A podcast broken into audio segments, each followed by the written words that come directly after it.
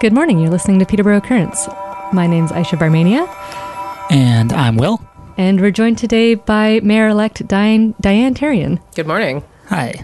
Um, so this is Peterborough Currents. We talk about uh, politics, arts and culture, people, all sorts of things going on in the city and county of Peterborough. And um, you may have realized we had an election, and we elected a new mayor. And um, we wanted to bring Diane in today to uh, answer some of our questions, but also answer some questions that you might have, because um, we take calls on this show, and you can phone in and um, ask a question or a comment or any sort of, of thing, basically. So if you want to call in, um, our volunteer producer, Jeff, is manning the phone lines, and uh, you can phone in at seven oh five, seven four one, four oh one one. We're also on Twitter at P T B O underscore currents. And um, yeah, phone in at any time because it doesn't ring live on the air, um, uh, but you get patched through to us. And um, yeah, anytime, seven oh five, seven four one, four oh one one. This is your chance to ask a question of your new mayor. Or, uh, yeah, just check in with her because she's going to be here for the next little while. Mm-hmm. So while we wait for any calls, um, I just want to take a minute to congratulate you, Diane. Thank you. On winning the election. It's exciting.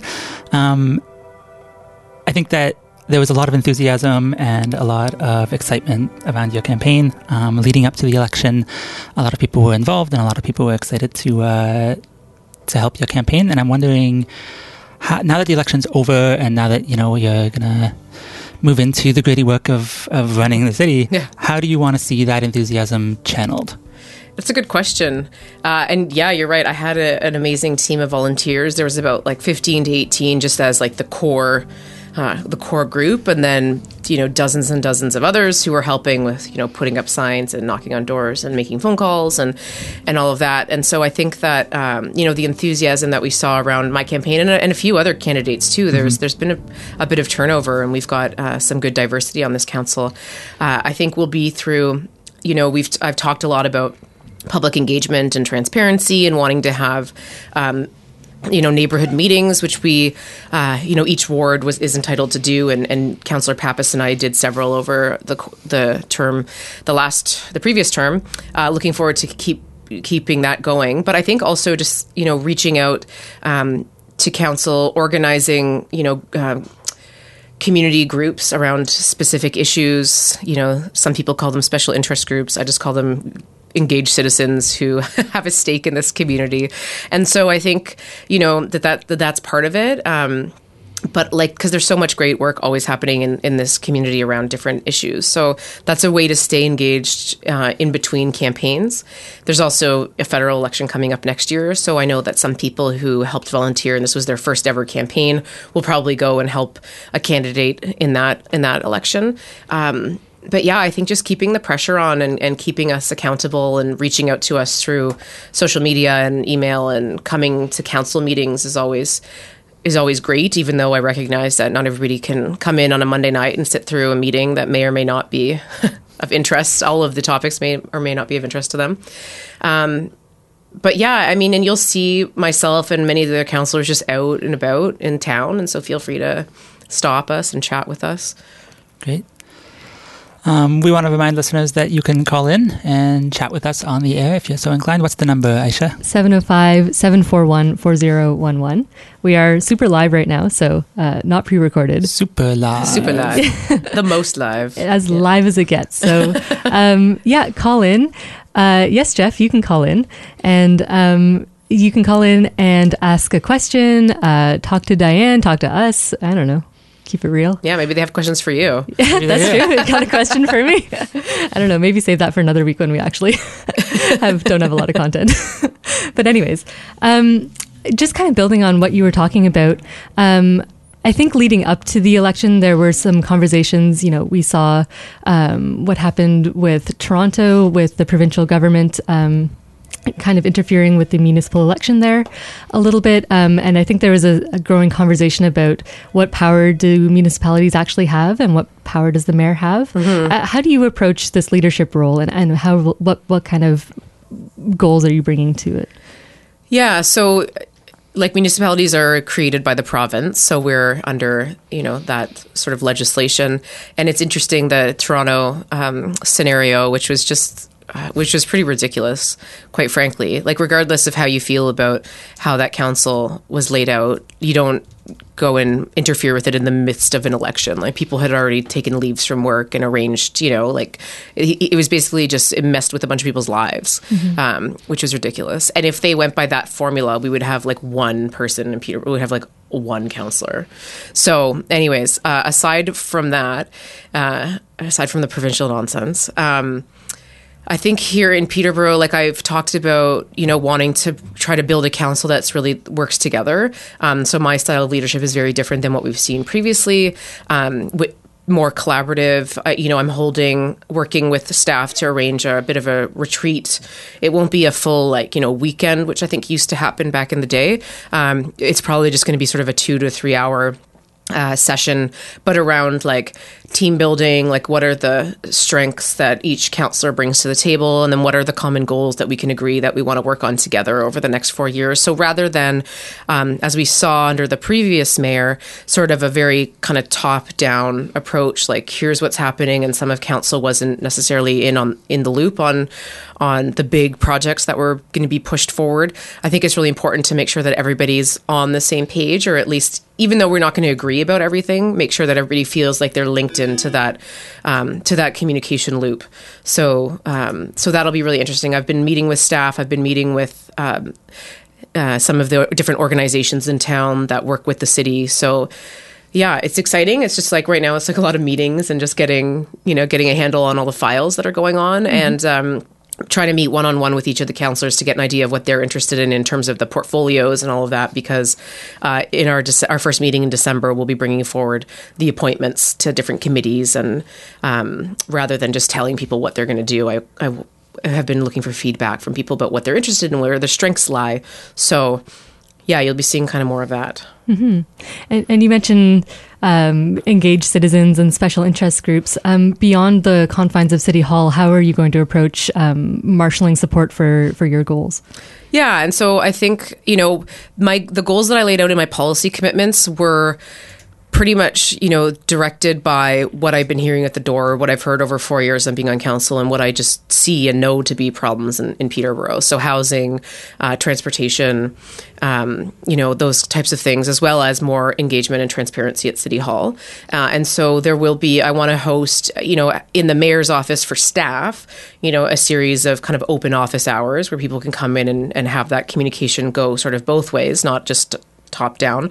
And then uh, when ward meetings are happening, attend those, and um, and just, yeah, and have, you know, those types of meetings where you go out to where people are and hear from them about what the issues are in their neighborhood. And um, so I think that that's, I think that's going to be a really interesting approach. It's worked well in the past when we've had neighborhood barbecues. We've had, you know, a couple hundred people come out, and, and people love it. They get to know their neighbors. They get, it builds community. You know, their kids are playing together.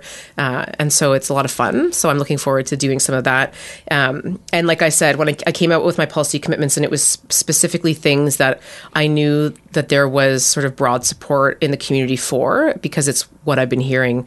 Um, and so I think that there is... there will be support behind that. And then it's just working with staff and council to making sure that we can get the support going forward. Mm-hmm. I, I do believe we have our first caller on Ooh. the line. Uh, Bill, are you there? Hello? Bill Templeman? He's not. Talk to us, Bill. This is a good cross-pollination um, of Peter Poe no, podcasters. We've, we've lost him, oh. I think. Bill, are you there? No, okay, he's gone. We're here for you, Bill, whenever you're ready. I super lost him. Okay. This is what we said when we're super live, and it's trial and yes, error. Yes, it is. Mm-hmm. Classic Trent Radio. Come on, millennials, figure out this technology. um, I it's actually probably question. older than you guys, this uh, switchboard. It probably oh, is. probably. I think it's from, I think I asked John Muir once, and I think he said it was from the seventies or eighties, oh, and they don't make the pieces anymore for it. Yeah, so we can't fix it. The actual, like, these little knobs, uh, John ordered them in bulk in, like, the early two thousands because they were going to stop manufacturing Smart. them. Anyways, that's a random aside. Um, I had a follow-up question, but did you have something? you wanted to add? Not on the same topic, so why don't you uh, okay. go for it? Um, one of the feelings that I've been having, uh, having lived in Peterborough for two uh, city council terms, is I feel like there's some issues with how City Hall and City Council communicates with the public. Um, in terms of, I think City Council deals with a lot more information that doesn't get communicated through the news or things mm-hmm. like that. You look at the sale of P D I or the casino, and th- considering the fact that a lot of those things were...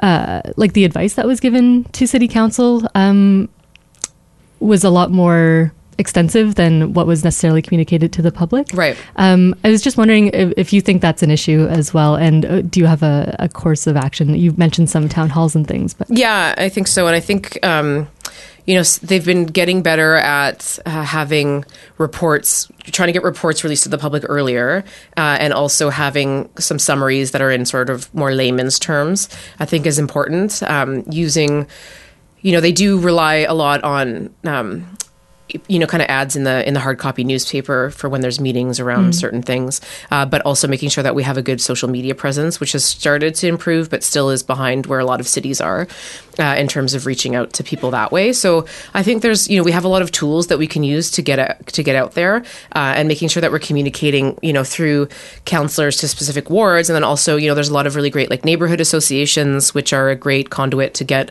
information out um and to sort of marshal those resources. And so people that, you know, volunteered on these campaigns or those sorts of things might want to be interested in helping to spread the word to their networks around around the kind of things that are that are happening. But yeah, certainly I think that it's something that we can improve on, and we'll be looking for ways to do that over the next four years. Absolutely. Great. Okay. I think we have Bill again, maybe. Bill Templeman, are you there? Okay. He's not. uh, he might be super quiet. Bill, it's not personal. Okay. Bill, if you're going to ask about the parkway, I can tell you. Uh, yeah, I'm here. Oh, hi, Bill. He's oh, he's here. Hello? Hello? There he is. Can you hear us? You're on the radio. Yeah. I could barely hear him. Okay. Yell yeah. at me, Bill. Bill, you're live on the air. Do you have a question? Oh, I Hello? think he's listening to us through the radio. Um, Bill, you can hear us. Uh, you should be no, able to hear us. No, I can't hear you over the phone. You can't hear us over the phone. Is that any better? No, I can't, cannot hear you over the phone. Okay. Okay, weird. Um, well, ask us a question anyway. Oh, I know what's wrong. Uh, can you hear me now? uh, okay. Um, yes, I do. Uh, well, hello, Diane, and congratulations. Thank you. Okay, Bill, I don't know if you can hear us, but can you just ask your question and then maybe listen on the radio for the answer? No, I can't hear you over the phone. Okay, I don't know what's going wrong. That's fine, just ask your question. And so I, I can yeah. hear you because I have uh, you know the program on, on my uh, cell phone, but I can't hear you over the phone. Okay, well, we'll just ask your question, and then uh, we'll let you go, and then you can listen to the answer on the radio, and we'll try to sort this out. Oh, okay, I'll ask you a question anyway. Um, Diane, um,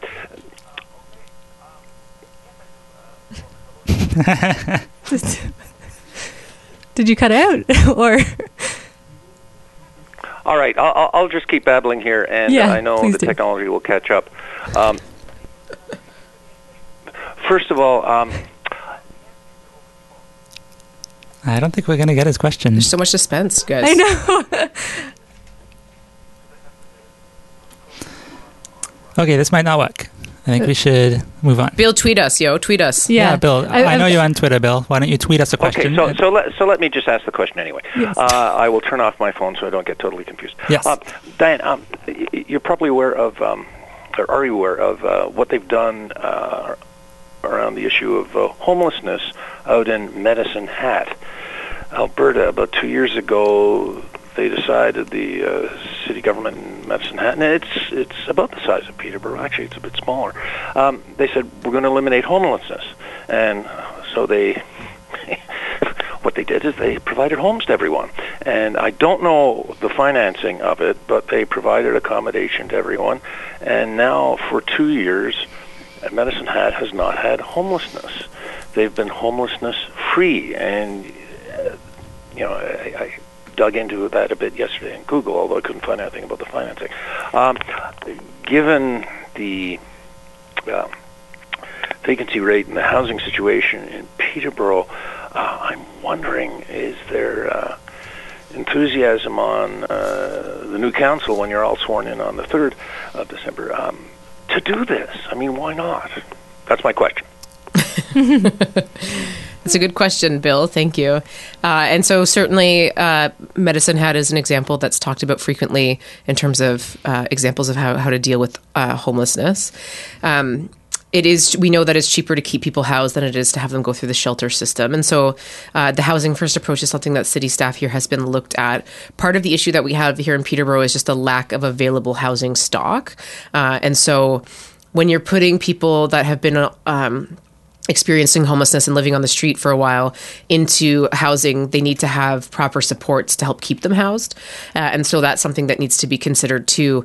Um, it's, you know, there there was examples of, uh, I can't remember if it was Medicine Hat or somewhere somewhere else that was trying this model where they kind of put people out in apartments, you know, kind of out of the city core, and people were really lonely out there because their support system was gone, all their friends weren't around, and they didn't have access to the, the right services to help keep them housed. And so it's something that we want to look at, but it needs to be done in a really careful way, um, so that you can make sure that people are are, are going to be housed, but stayed, they're staying housed, and that they have the wraparound services to help them deal with, you know, mental health and addictions, and um, help them get counseling and employment supports and all of that kind of stuff. So um, I know that staff is looking at it. I'm meeting with some of the, the housing uh, and social services staff in the coming weeks to discuss that. But um, it is also, you know, exacerbated by the, the, you know, the fact of our low vacancy rate. And we have a lot of students coming in who are, um, you know, so there's kind of this competition for some of those, those affordable affordable rental units. So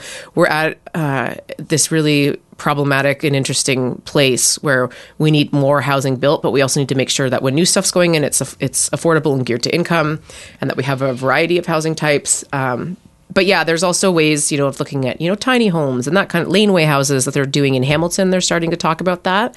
So there's a lot of things that we can do. Um, and that we are going to need to get going on, because it's a problem that's going to get worse before it gets better. Mm-hmm.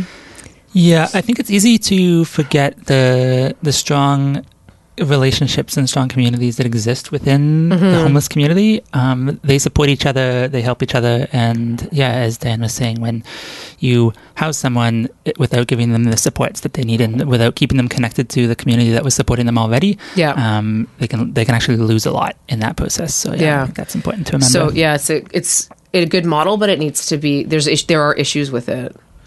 Mm-hmm. And then, like, so my understanding, too, that in Medicine Hat, then people were going there from other communities because they were able to get a home. And we see that a little bit in Peterborough. People come here from other communities because we do have a lot of really great social services and supports. But then it exacerbates the, you know, the housing crisis, and it sort of be- becomes this... Um, becomes this problem that gets, how do we house everybody, but make sure we're providing the proper supports. And then when people hear, you know, I've heard for like people in Oshawa coming to Peterborough because they're told, oh, they've got great social services there.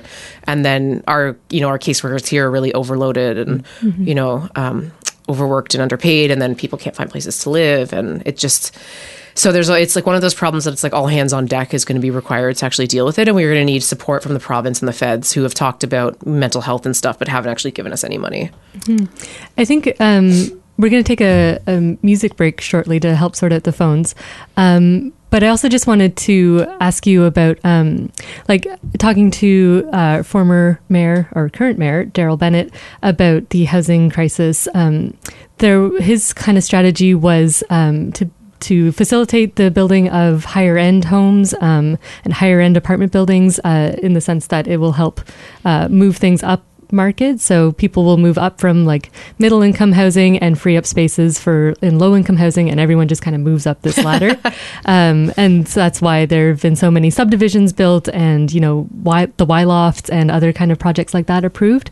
I was, I'm wondering if, if you agree with that c- kind of approach to no. housing, and um, what's your alternative? No, I don't. Okay. Uh, that's like, it's a, like everybody's going to move up. It's like the opposite of trickle down economics, yeah. like trickle up economics, yeah. which we also know doesn't work. Uh, and so when, you know, these new houses are being um, advertised and the new subdivisions that they're like starting at, you know, like townhomes from like four hundred thousand dollars. Mm-hmm. And um, that's out of reach for most people uh, my age. And I, like I've talked to a lot of people that are, you know, two young professionals, they're both working full-time jobs and they're still having a hard time finding a house in, in Peterborough. And, and what we're dealing with now too is getting, you know, the, the influx of people from the Durham region and the G T A who mm-hmm. are priced out of there. So that's driving housing prices up here. So people are getting, you know, outbid by one hundred thousand dollars on a starter home. Mm-hmm. And so building that, th- you know, that, um, a lot of that high end, you need to have a, a variety of housing types. So certainly, you know, per, so in the downtown, as an example, um, it is good to have a mix of housing there. You want to, like the Y lofts, that's great.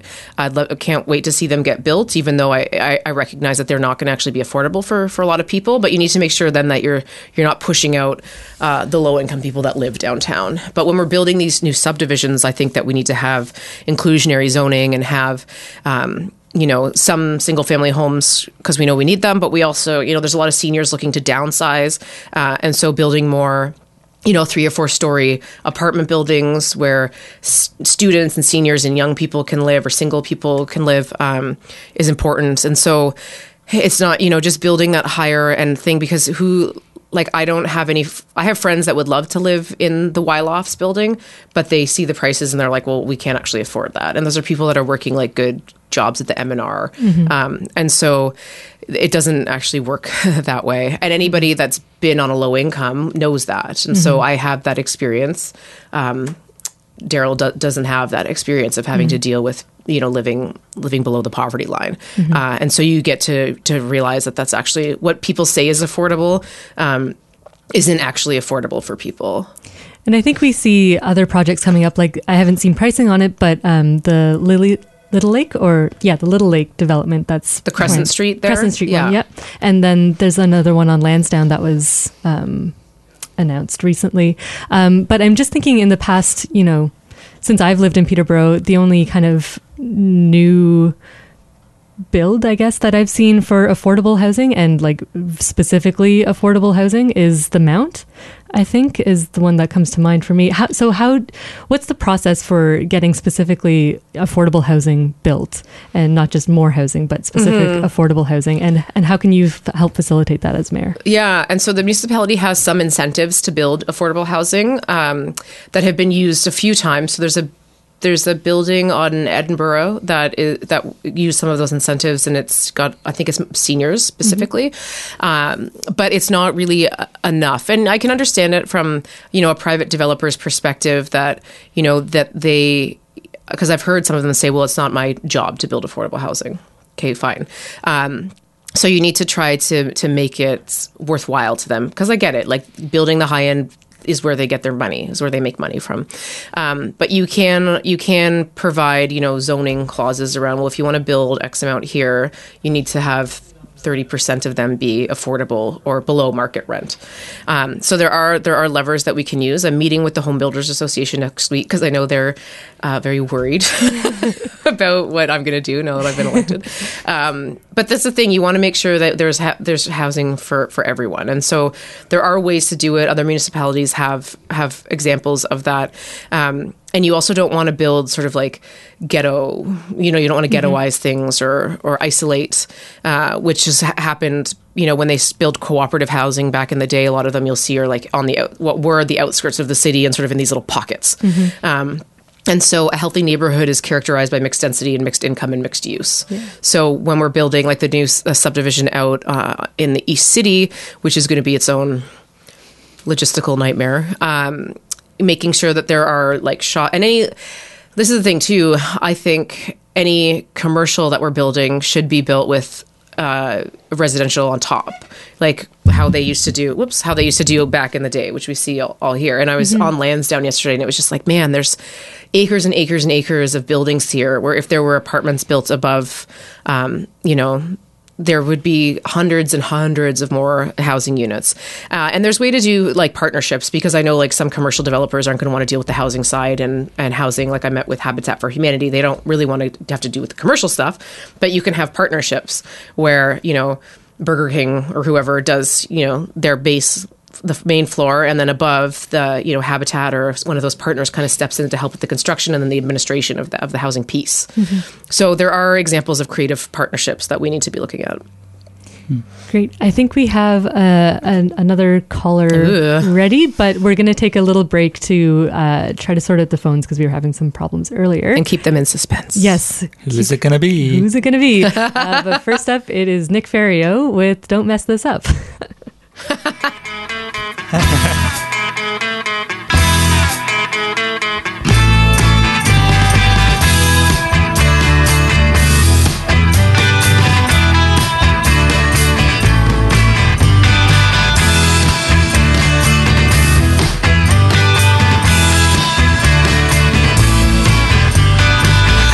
Isn't the place, this isn't the time, there's so much more, what are you waiting for? Ask yourself when you look in the mirror, ask yourself, who is this ghost? Why am I doing what I'm doing? Why am I even wasting my time? For every action there's a reaction, for every action there's a consequence. Seconds turn to minutes, minutes turn to hours. Time is on your side. Don't mess this up.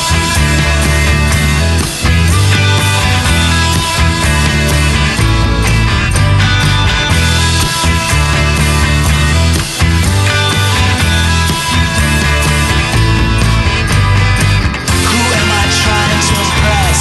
What do I have to hide?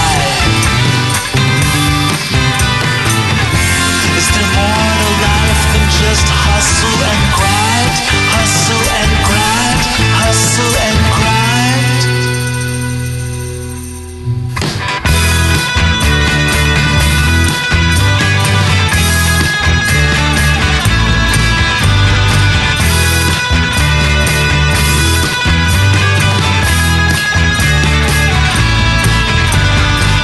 All of these habits, all of these decisions, have I realized? Am I any closer than where I stood before?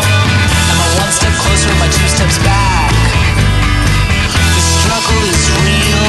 What do I stand for? If I don't know why I'm doing something, then what's the point? Can I make a difference with how I spend my time? Or is it all just mirrors and smoke? For every action there's a reaction, for every action there's a consequence. Seconds turn to minutes, minutes turn to hours. Time is on your side. Don't mess this up.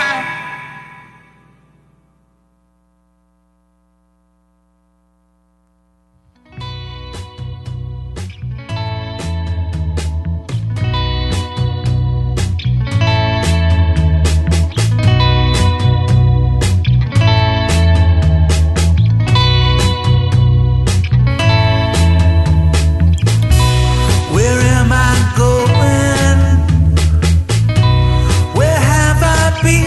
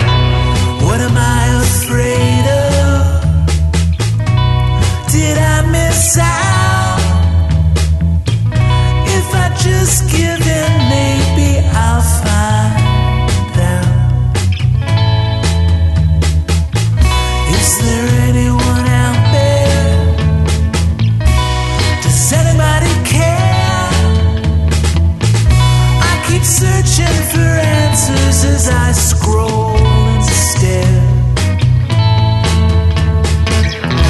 Am I just disillusioned? Is a sense of urgency killing me? Is it killing me? What am I looking for? What is it exactly that I need?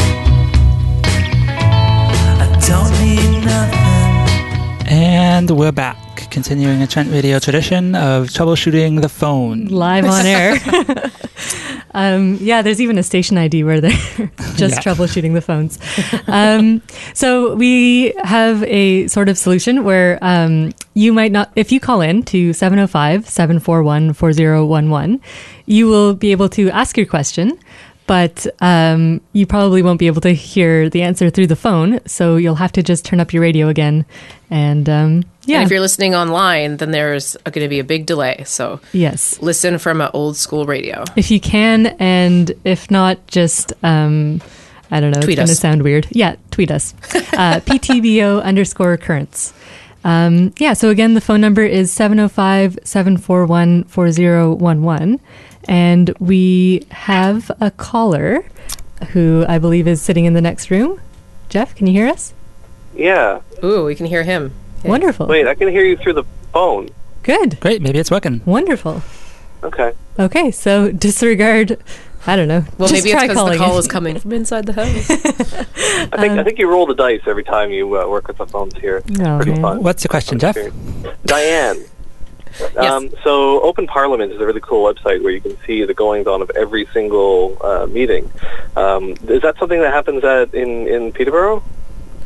Uh, so what do you mean the goings on? Like you can stream like, uh, the at, meetings at online. The, at all the meetings that are held by Parliament, they have, uh, I guess, like a stenographer who records everything that happens. Mm. Um, Maybe he means like committee meetings it's, too. It's made public, and everyone can read like every word that's said in that meeting. Ah, is that okay. That Peterborough does.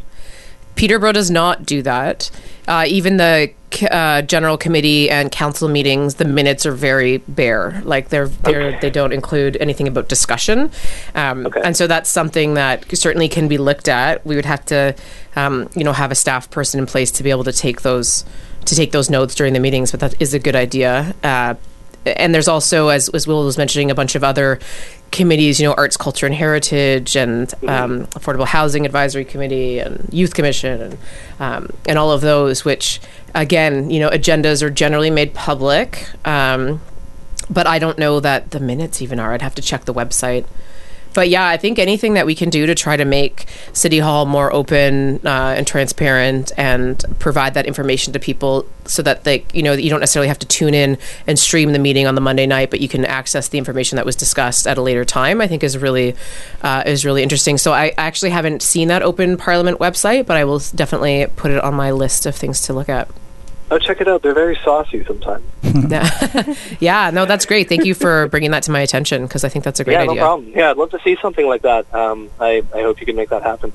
Yeah, and I know in Kitchener and some other municipalities too, they've been having sort of like open data hackathons, which I still don't fully understand because that's not my background. Um, but I know like Trent just had their Electric City Hacks last night. Maybe it's still happening. Yeah. Um, and so there are ways that the municipality can provide data to people uh, who are able to to take it and and uh, turn it into something that's more usable. So there's because there's a lot of information that our you know our mapping um, department has and planning and all of that. So um, providing the public with more information about like the goings on at the staff level, I think, um, could be useful.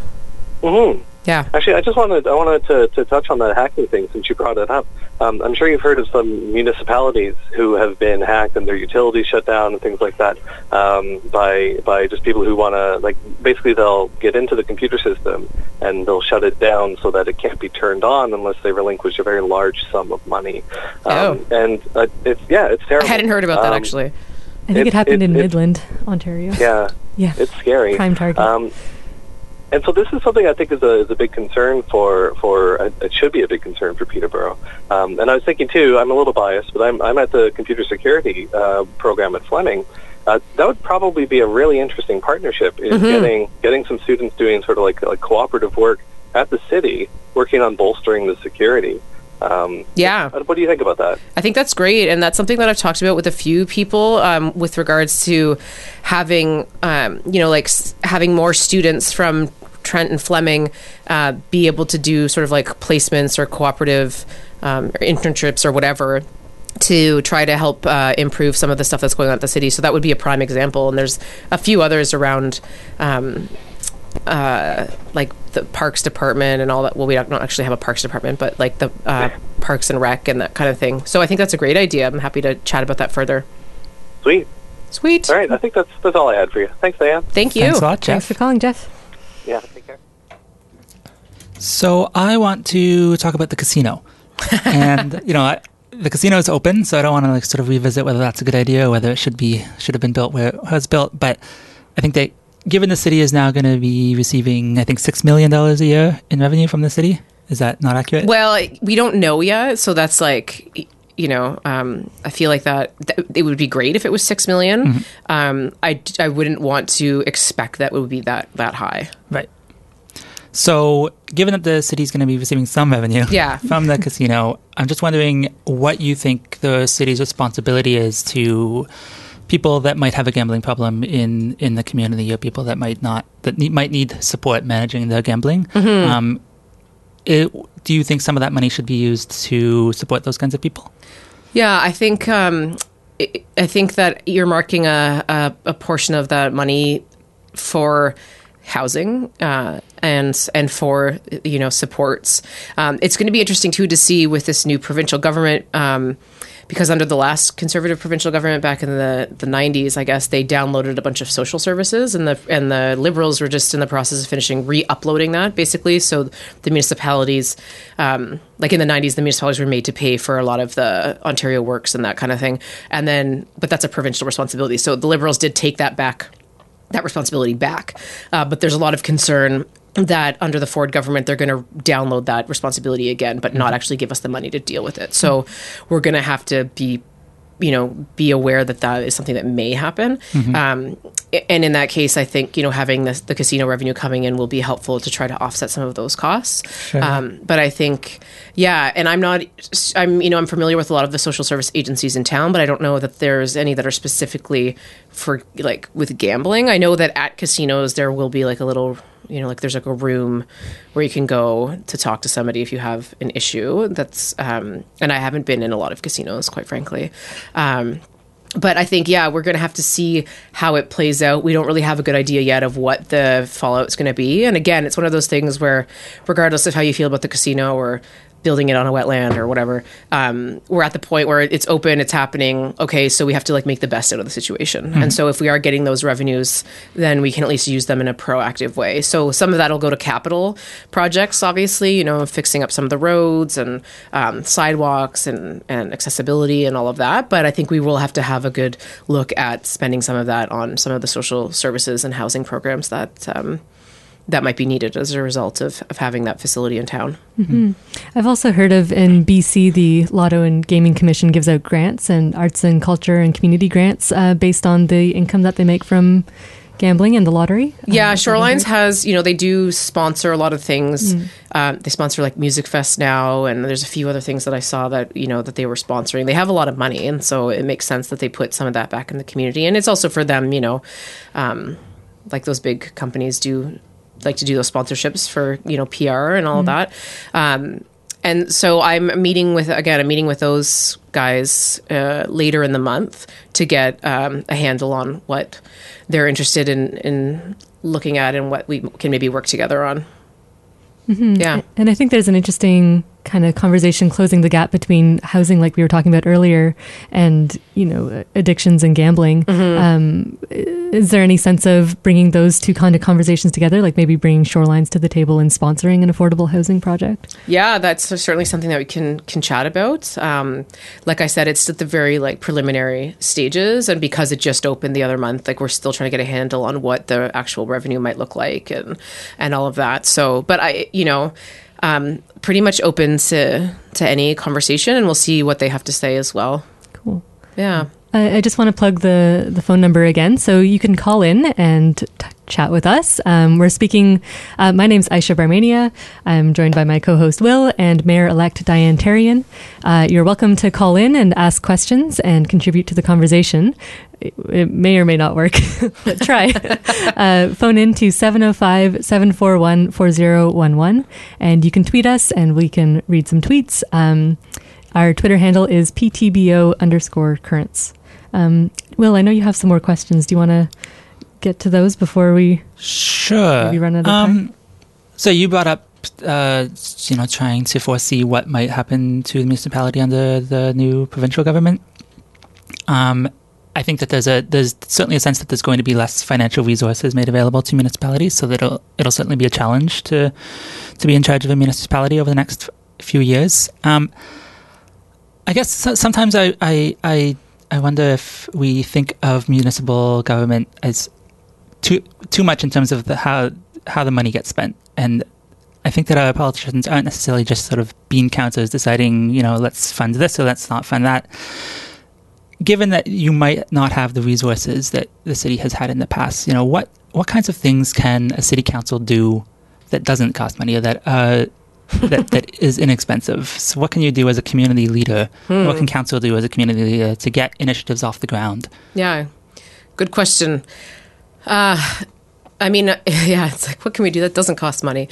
Everything costs, and it costs more than you'd even think. Like even, you know, put, putting in a new bus shelter costs more money than you would think. But um, I think that one of the things that we can do that is relatively cheap and or free is around... Um, The, like I talked about, the public engagement and, and transparency piece where, you know, that's kind of one of those things where you just sort of lead by example and encourage the rest of council to do the same thing. And so having, um, you know, we've talked about having meetings potentially, like in the county, they do this where the county meet, the council meeting moves around to the different high schools so that the students there get an idea of what the council meeting looks like. It's, t- it's trickier here because our council meets in the evening.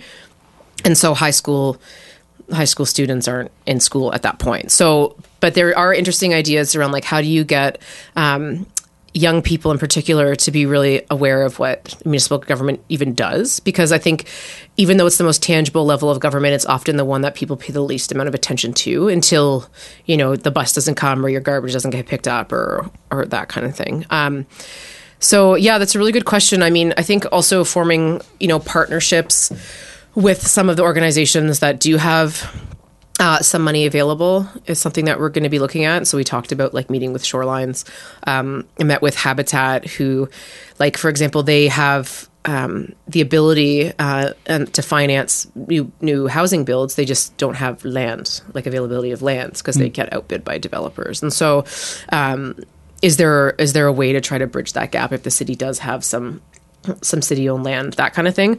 Uh, but it's going to be, yeah, it's going to be an interesting and difficult four years. Um, and we don't really have a sense of what of what is going to happen with the with the new like provincial budget. So, mm-hmm.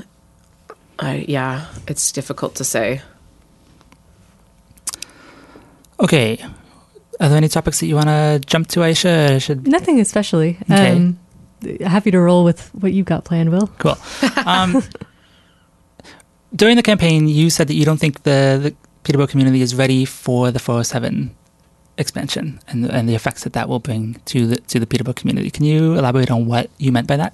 Sure. So I think p- part of it, as we've talked about, is housing, mm-hmm. um, the availability of housing types to accommodate um people here and young people here um, and low-income people here who are trying to find affordable and safe and adequate housing uh, because, like we talked about, we're people um, people from the G T A or the Durham region are coming here and buying buying houses, you, you know, which is great. You want people coming. And I'm I'm from away, so I know what it's like. But I've also seen over the, you know, decade that I've been here the the astronomical increase in rent and housing prices.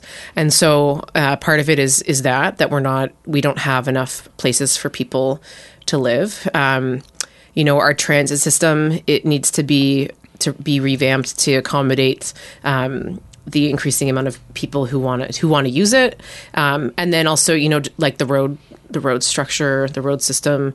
Um, we're in the middle of doing some, like we've done upgrades on Park Hill and Brayley, which I think should have been four laned. Um, they put the pads in for four lanes, but they only put two. Um, and so that when you have people that are commuting down t- there, down to the one fifteen, to the four oh seven, um, that's going to be one of the main thoroughfares that they used to get there. So, you know, that's, and then you have, you know, it's going by, you know, Crestwood and Fleming. And, and so that's going to be a challenge for sure. Um, Yeah, so I think that, that, that that's part of it. And then also anticipating, you know, what um, what kind of employment. Like, we don't want people moving here exclusively who are all commuting elsewhere. You want to be able to also have a good base of employment in, in the city. And so there are a lot of people that I've met that, that commute or that work from home and telecommute, um, and that's great. But we, we also want to make sure that we're providing um, opportunities for people to actually have, have good, solid employment here. And so, and that's not necessarily the job of the municipality, but you want to work to promote it as a place where companies can relocate, or, you know, there's a great culture of startups and entrepreneurs here. So we, the municipality needs to be working to try to support that. And so that's, yeah, you know, a bit of a, maybe a rambling answer, but I think that there's a whole host of things that we're, um, that we're going to be dealing with as a community that I think historically was very sort of kind of protective and, and strong and insular, you know, like mm-hmm. Peterborough can do it alone, go at it alone. Um, and and things have changed so rapidly in the last, you know, five, t- ten, twenty years. So yeah. We're still kind of sc- scrambling to catch up to that. Yeah, I was reading an article in the Toronto Star, and it was a, I forget what the story was, but it was about Peterborough, and I noticed that it was in the G T A section of the Toronto Star, right? And so, yeah. Well, I guess Peterborough's a part of the G T A now, I think. Yeah, well, and it's interesting. I've been to several events down in sort of down in Oshawa, and the discussion around the what the, what they're calling like the innovation corridor, which is sort of coming east from Toronto. Um, and the amount of, of, you know, companies and that are now in In, in like Oshawa and even into Bowmanville and that. And so Peterborough is getting linked into that.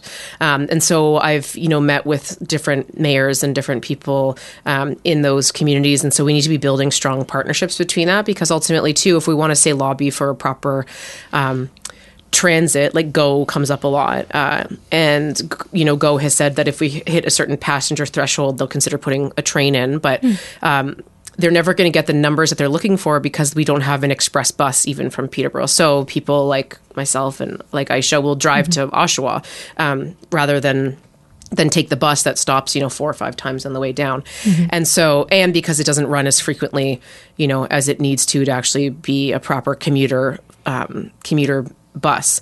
So, you know, in order to hit that threshold, you need to at least have an express bus a couple times a day mm-hmm. that people will want to take. There used to be one when I first started at Trent. There was one, and I don't know why it went away. Yeah. But there's also considering the, I don't know, the nebulous plan of the Via Rail line running from Peterborough to Toronto and Ottawa to Peterborough to Toronto. Mm-hmm. Um, I don't know do, I, if you have a sense of like if that's coming, and I, I guess also what are the implications of uh, Peterborough becoming maybe a bit more like Barrie or something, where there's uh, it's a bit more of a feeder community for Toronto. Like mm-hmm. how, how can we preserve the things that make Peterborough great while also providing people with the option to work in a bigger place like Toronto? Yeah, and it's tricky, right? And I think that it's, you know, part of it is uh, updating our official plan, which is in, in the process, which, you know, is hasn't been updated since before we were even born.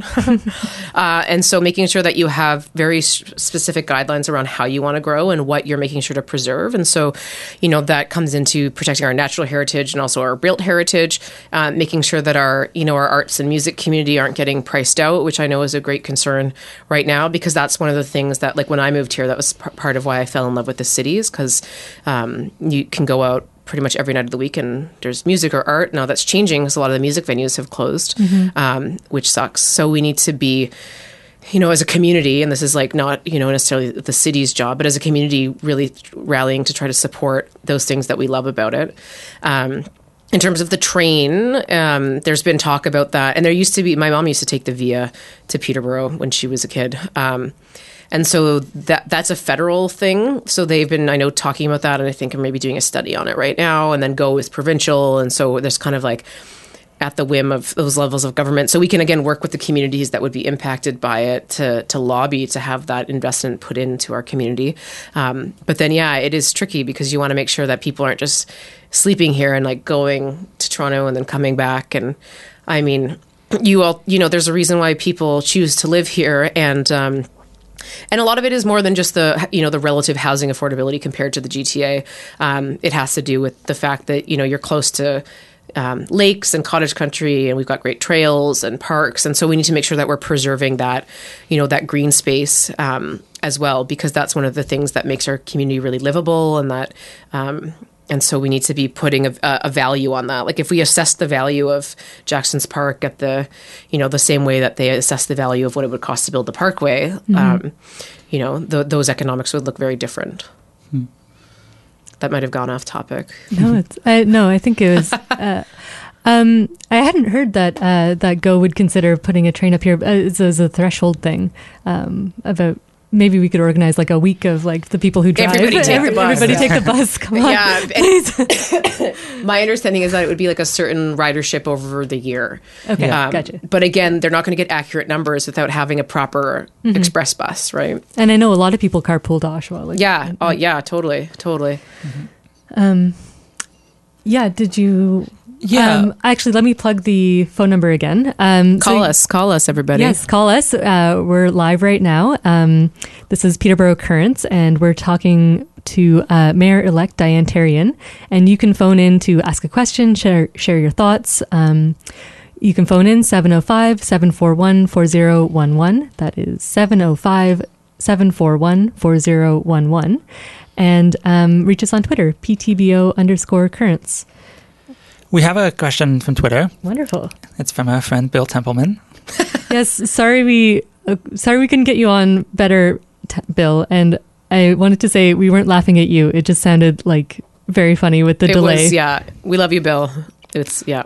So Bill is following up on uh, some of the things we've been talking about. He's uh, looking at the example of the First Friday Art Crawl. It's a great social event that showcases Peterborough artists, uh, and he's wondering what the mayor and council can do to ensure that artists aren't priced out of downtown. Mm-hmm. Um, yeah, that's a good that's a good question, um, and something that certainly I've talked with a lot of the First Friday Art Crawl people, like the arts community, about. Um, and the, you know, the economic spinoff for all the surrounding businesses on a on a First Friday is huge. Like I know Watson and Lou, I think they said they had like two hundred percent more sales on a First Friday Art Crawl. Mm. So there's, you know, the amount of economic development and economic spinoff that arts bring is like. I think statistically it's even more than, you know, like hockey. And, you know, Peterborough prides itself on being a hockey town, but it's also like if we spent a fraction of what we spent on arenas on supporting our arts community, um, it would, A, our arts community would be able to really, like they thrive now, but against all odds kind of thing. Um, and without municipal support, really. And so um, it's something that I would like to, to see the city uh, put more investment in. Um, I'm not sure at this point, like what that necessarily looks like. And because that's, again, I don't come from an arts background. I enjoy it, but I don't know the logistics of what it takes to run a studio or or do all of that. But I know there has been a lot of talk of Brett wanting to start sort of an arts hub. Um, and there are a couple places that could be, um, like downtown in particular, that could be good for that. I just, you know, talking about like the the logistics around like the real estate and all of that. But it is something that if the city purchases the building, then we turn it over to them, to the arts collective to be able to, to run it. I don't like, mm-hmm. those are things that I want to explore, but I don't have the answers to, to that yet. But again, it's also, you know, when we're talking about uh, new developments in the downtown, um, like I said, we need to make sure that we have a mix of housing and that we're not pricing out, you know, artists that have lived in those studios for twenty, thirty years, or Joe Stable's been there for like forty, fifty years, right?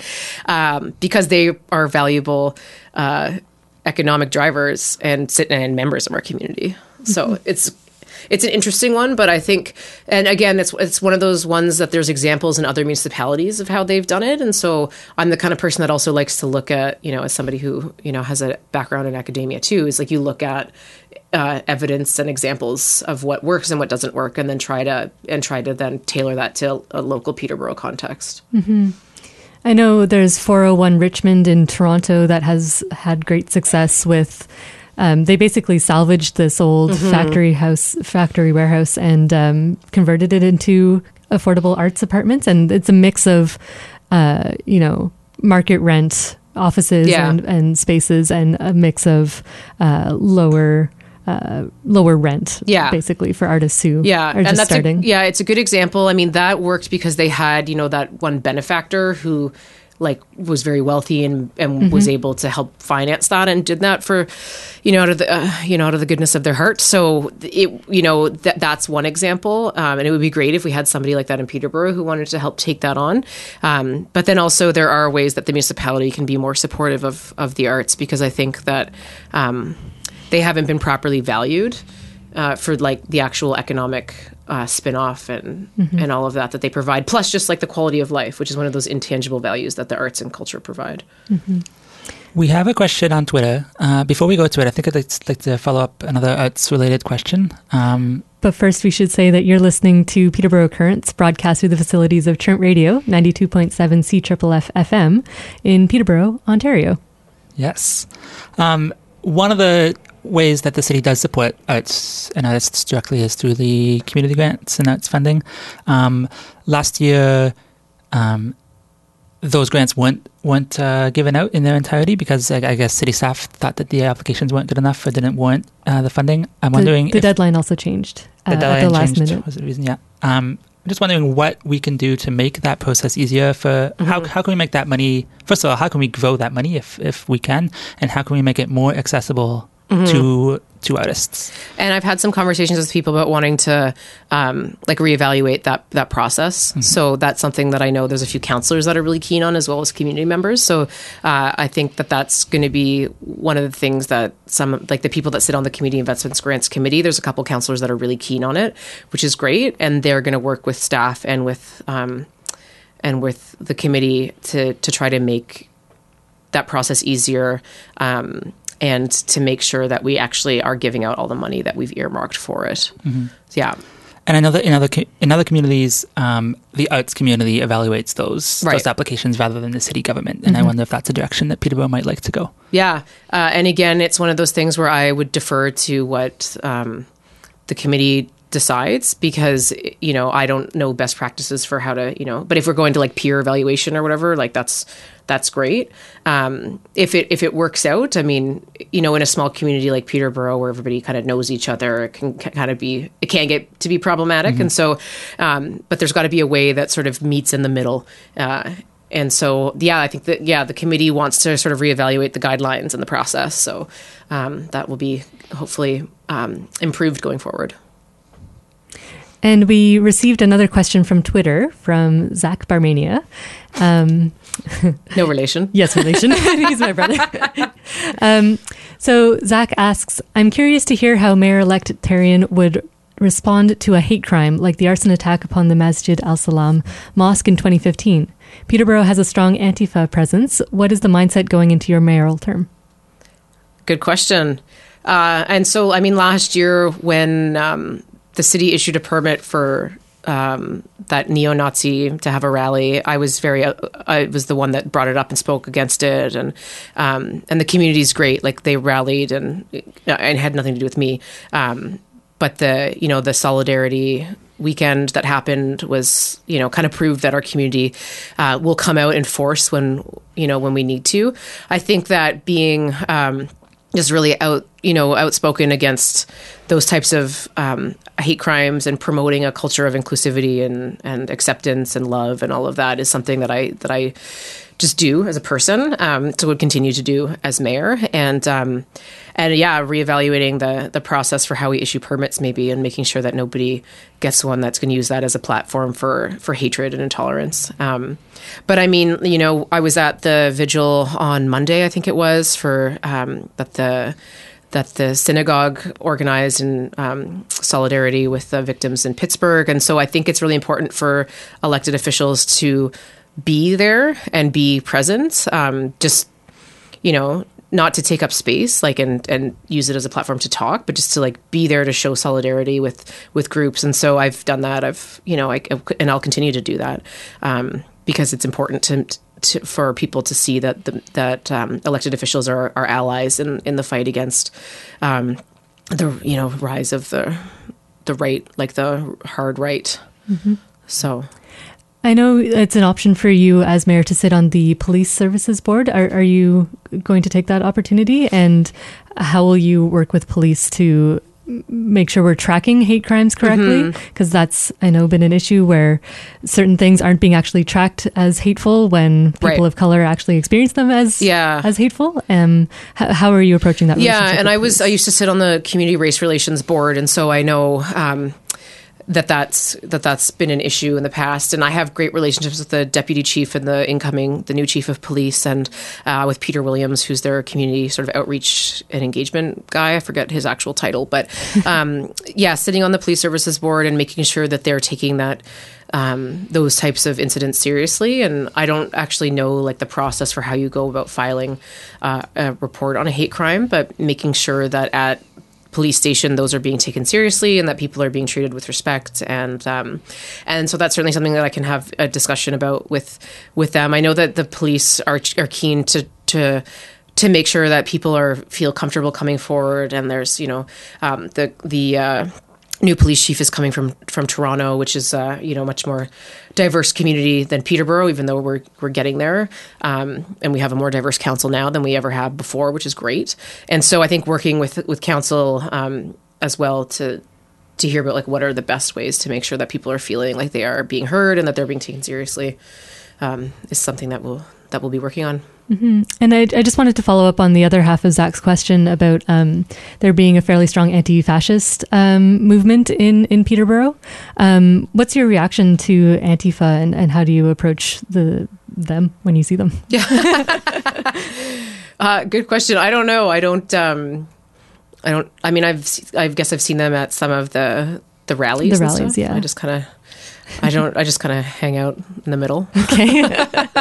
I mean, I think it's, you know, uh, it's, it's an interesting conversation because, you know, there's the people that are like, you know, approach things with love. And, and then there are people, you know, that, you know, like Indigenous people in particular who are like, well, we've tried that for decades and it hasn't worked. Right. And so, um, I think that, yeah, we need to, yeah, it's a good question because I'm not going to like promote, um, you know, violent acts or anything like that. But I think it is, we do need to stand har- stand firm against, you know, people that are coming out and with hate speech and that are, that want, are looking for violence, you know.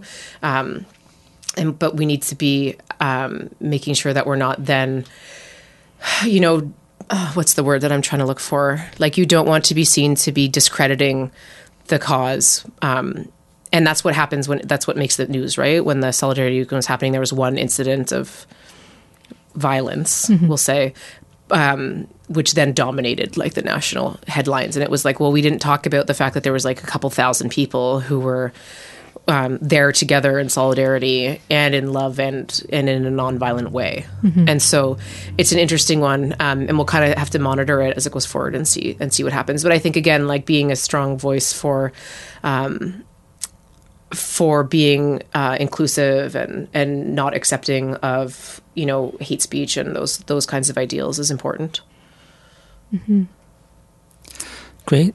Um, I feel like we should let our guests know that it's eleven oh seven. Yeah. So and I actually have to leave at about eleven fifteen. Okay. okay. Uh. That's fine.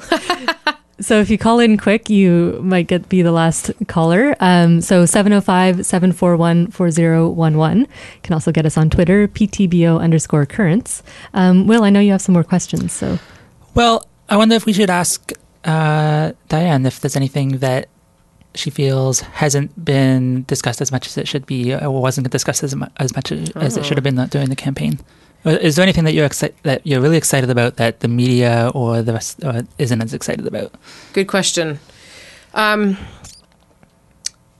yeah, I don't. That's a good question. I think, you know, we didn't talk a lot during the campaign about um, like we talk a lot about transportation, and that tends to be like roads. Mm-hmm. Um, but also, I'm really excited that we have a council. Um, That I, I think we'll be able to work together on a lot of things, including um, active transportation and bike lanes. So, is it too late to get bike lanes on Charlotte Street? No, it's not. I, I went to the planner and I said, we're, so I was like, how far along are the, is that design? Because we're going to get bike lanes on Charlotte. He's like, yeah, if the mayor wants bike lanes on Charlotte, that's, we'll do it. Uh, and I know now that the votes are there to get bike lanes on Charlotte. So that's going to be happening. I mean, the contracts, I don't think have gone out yet. Uh, but it's still in the detailed design stage, so it's not too late to to revamp that. Now, I want to make sure that we're talking. I know there was some concern from business owners along along that stretch, um, And so, and I know a lot of them because I, that's, you know, that's my hood. And so, um, chatting with them to make sure that it's like, okay, you still will have parking. Um, and, uh, and actually, you know, evidence shows that by that cyclists spend more money on a monthly basis, not per trip, but they make more trips. So it is an economic, it's a, it's an economic boom for them. So just making sure that people, and again, this comes back to, you know, a lot of the criticism of the previous uh, councils was around a, like a lack of consultation. And so when business owners feel like they're hearing about these bike lanes, but they haven't actually really been talked to, you know, that is a problem. And so we want to make sure that we're consulting with people before Um, decisions are made. And that's something that, you know, we know um, has been a, an ongoing criticism of the city, whether it was around P D I, whether it was around stuff that's happening up at Trent and a lack of consultation with the Indigenous community. Uh, and that's something that I take very seriously. And so I, you know, um, have met with Phyllis Williams, Chief Williams at Curve Lake, and I know Lori Carr down at Hiawatha. And so we want to make sure that we're having the consultations with Indigenous community, uh, like First Nations, and then also the urban urban Indigenous community, because there's a lot of people here that um, are students or that live here. Uh, and so that's something that needs to be really looked at as well. Um, Will yeah. you be advocating for a land acknowledgement at city council meetings? Yeah, uh, I th- we're going to talk about that with our procedural bylaw. Um, I think that that would be great. And um, it's something that, sh- you know, should have been done a while ago. There hasn't really been much of an appetite on council for that now. I think I think now we actually have councillors who know what a, you know what what a treaty is, which is good. Um, and so in that, you know, that orientation sort of retreat day, uh, I want to make sure that that's a, a component of it. And I've talked to Chief Williams about that. Um, and there's a you know there's an event tomorrow at M N R because the hundred year uh, anniversary of the signing of, of treaty of the Williams Treaty, Treaty twenty. Mm-hmm. So that's something that I'll be at, and I'm going to try to get other councillors to come to as well. Um, yeah. Uh, we have a caller on the line. Um, Valentina, can you hear us? Hello, Valentina? You're Jeff. I, I, had, a, I, had, I had a lot of hope for this call. Yeah, me too. um, we only have five minutes, so maybe we, we, we do see what her question is, so maybe we should just ask it. Yeah. Valentina, you're on the air. I don't know if you can hear us through the phone, but maybe you can hear us. No, it's not there. Okay. Um, so we tried so hard. We got one. Sorry. um, but we'll ask your question. So Valentina asks, what inspires you in the face of adversity? Good question. I presume it's for you and not Will and me. Yeah. What's all of us can answer it though. Um, what inspires me in the face of adversity? Um, Sometimes it's like that when people tell you that you can't do it, right? Like when I first ran for council and people were like, oh, you'll never win. Nobody knows who you are. Mm. And I was like, well, I better go knock on every freaking door in the ward and introduce myself to people. Uh, and then it's also like I went during the campaign to Edmondson Heights and the grade five classes were there. And they had like an assembly to ask me questions and they were like so pumped. um, and they were like, um, do you want to build the parkway? And I was like, no. And they were like, yay.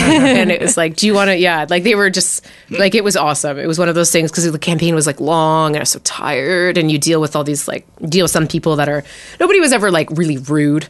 Um, but it can be really draining. And then so to have all these little kids be like really excited about me running for mayor, like they thought it was so cool and they wanted to have like a group hug. And it was just like, okay, because that's why I do this, right? It's not, you know, I, I do it, I enjoy it, but it's also because I know that when we have people making these decisions that impact our community, we need people that are coming at it from a, a, a holistic lens that are considering the long-term impacts of these decisions and not just the, like, the quick, you know, how to get money quickly or whatever. It's like, well, what's the impact for, like, seven generations, right? And so um, working with uh, kids is always...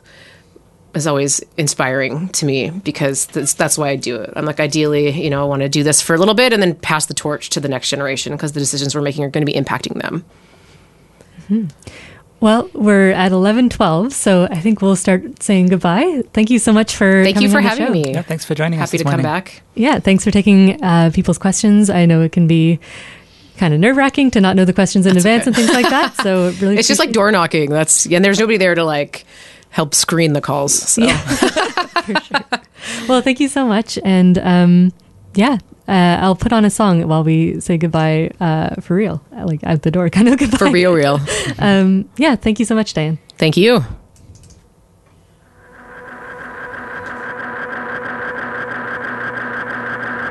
I don't know how long I can keep living.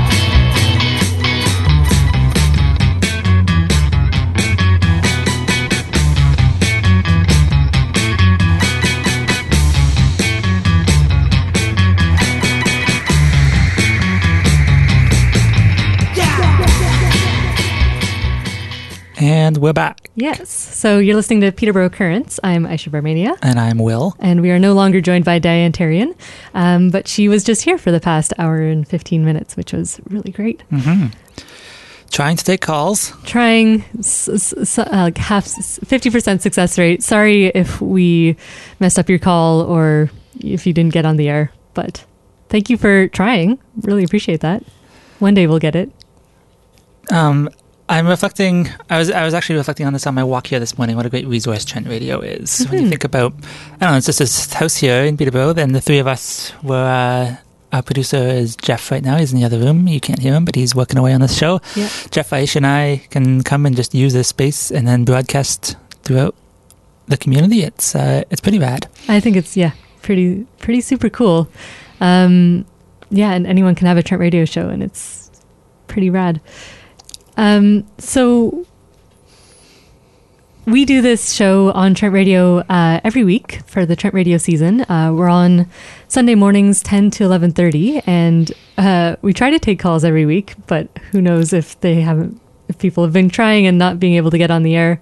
Um, and we've got some plans for the next uh, couple weeks. So I did a bunch of uh, stories and research uh, back in September during Pride Month, and I've made an episode all about queerness in the Kawarthas. So now that we're kind of settled down after the municipal election, I'll be playing uh, that material on the air, and that'll go up as a podcast as well.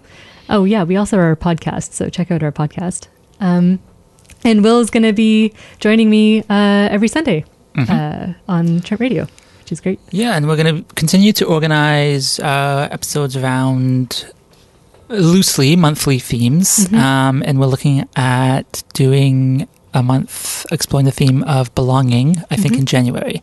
Yeah. So if you have a story to tell that fits that theme and it can fit it loosely, get in touch. We can help you to tell that story no matter what level of technological ability you have. We can, uh, we can support you in that. Mm-hmm. Yeah, and, and we can... It's a pretty loose theme too, so um, if you feel like you don't belong, or if you have a story of creating a sense of belonging for someone, or uh, if you have come to feel like you belong in Peterborough or in a, any other kind of community in the Peterborough area, uh, we'd love to hear that. So get in touch. We're on Twitter, Facebook. Um, we've got contact information on our website, peterborough currents dot p t b o podcasters dot c a.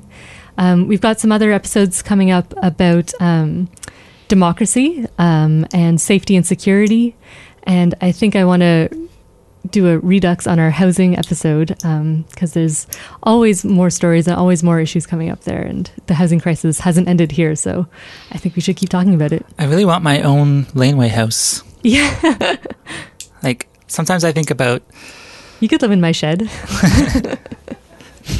Like, I feel like I can't afford to buy a house in Peterborough. Mm-hmm. Um, but I don't know. In the last year or so, I've I've kind of shifted my thinking, and I feel like that's a failure of the market, not my own sort of failure to be able to afford a house. And that if the market could offer me something that was smaller and cheaper, mm-hmm. I would actually prefer to live in that kind of a house, right? Like, the idea of living in a little laneway house really excites me. What kind of, how much space would you want in your laneway house? Four rooms. Four rooms? One bedroom, one kitchen, one living room? Yeah. And a bathroom? Yeah. Yeah, that's all you need. Yeah. I mean, you could just get a trailer and park it in a laneway. Live that kind of lifestyle.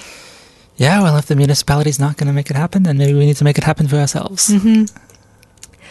Yeah, I, I think there's interesting stuff going on too. Like, I have a acquaintance who lives in a yurt on a farm, and... um by choice, like, she just really loves that kind of lifestyle, mm-hmm. like not having electricity, really just like not having any heat, and she just loves living there all year round, and and um, I don't know, kind of living by by her wits kind of thing. Mm-hmm. So I think there's some really interesting stories of people who are making it work in this kind of in the housing crisis, uh, such as it is.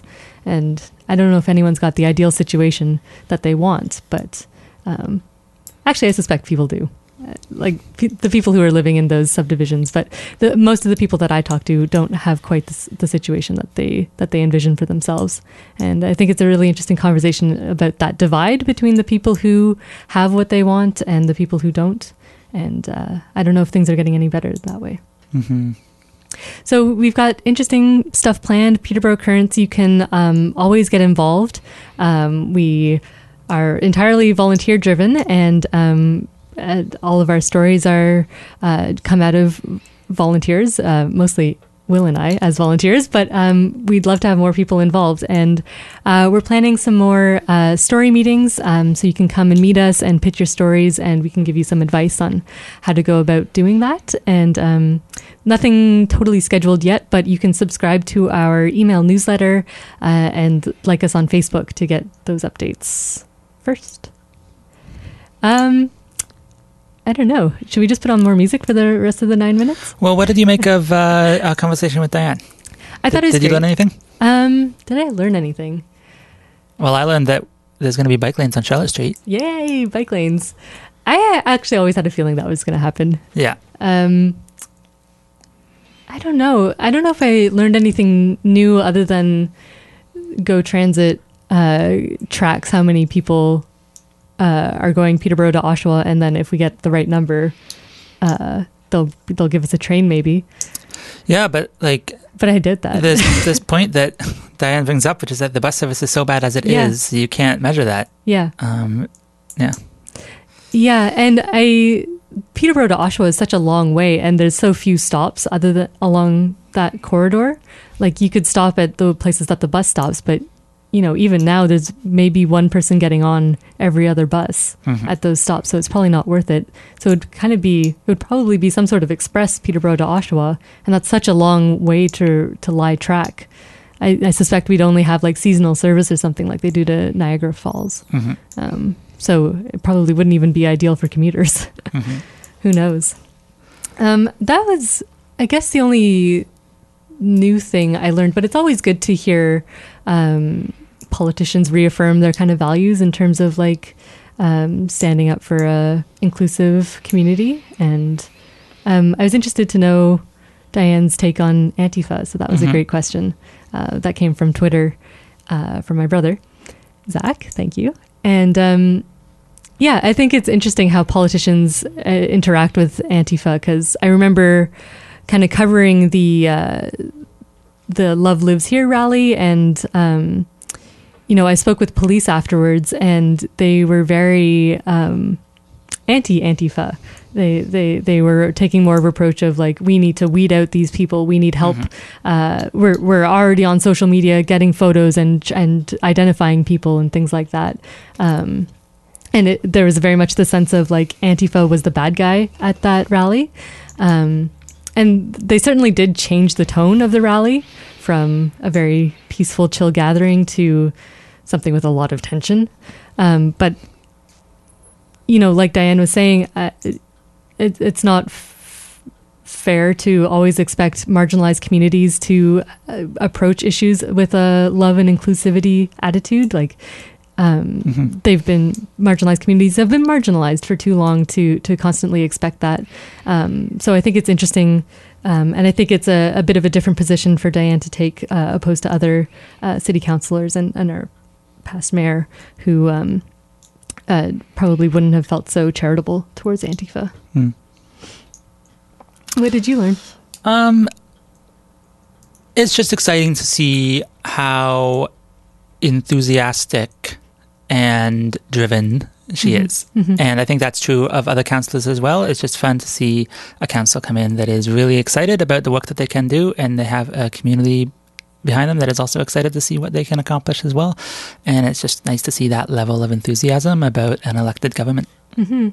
Yeah, pretty rare, I think, but mm-hmm. uh, uh, it feels good. And I, I think considering the the landscape, like the political landscape around Ontario, and looking at all the other municipal elections that took place, it feels like we're a little... little oasis amongst this sea of uh, of unsatisfactory municipal elections, mm-hmm. I think.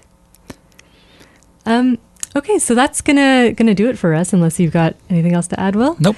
So that's it for Peterborough Currents. Um, this episode and our conversation will, with Diane will be up on our website. Um, I'm going to try to get it up there later today. Uh, so you can check that out, uh, peterborough currents dot p t b o podcasters dot c a. Um, you can also subscribe to us in iTunes or Apple Podcasts, uh, Google Podcasts, all those things. We're there. Uh, find us on Facebook, Twitter, And yeah.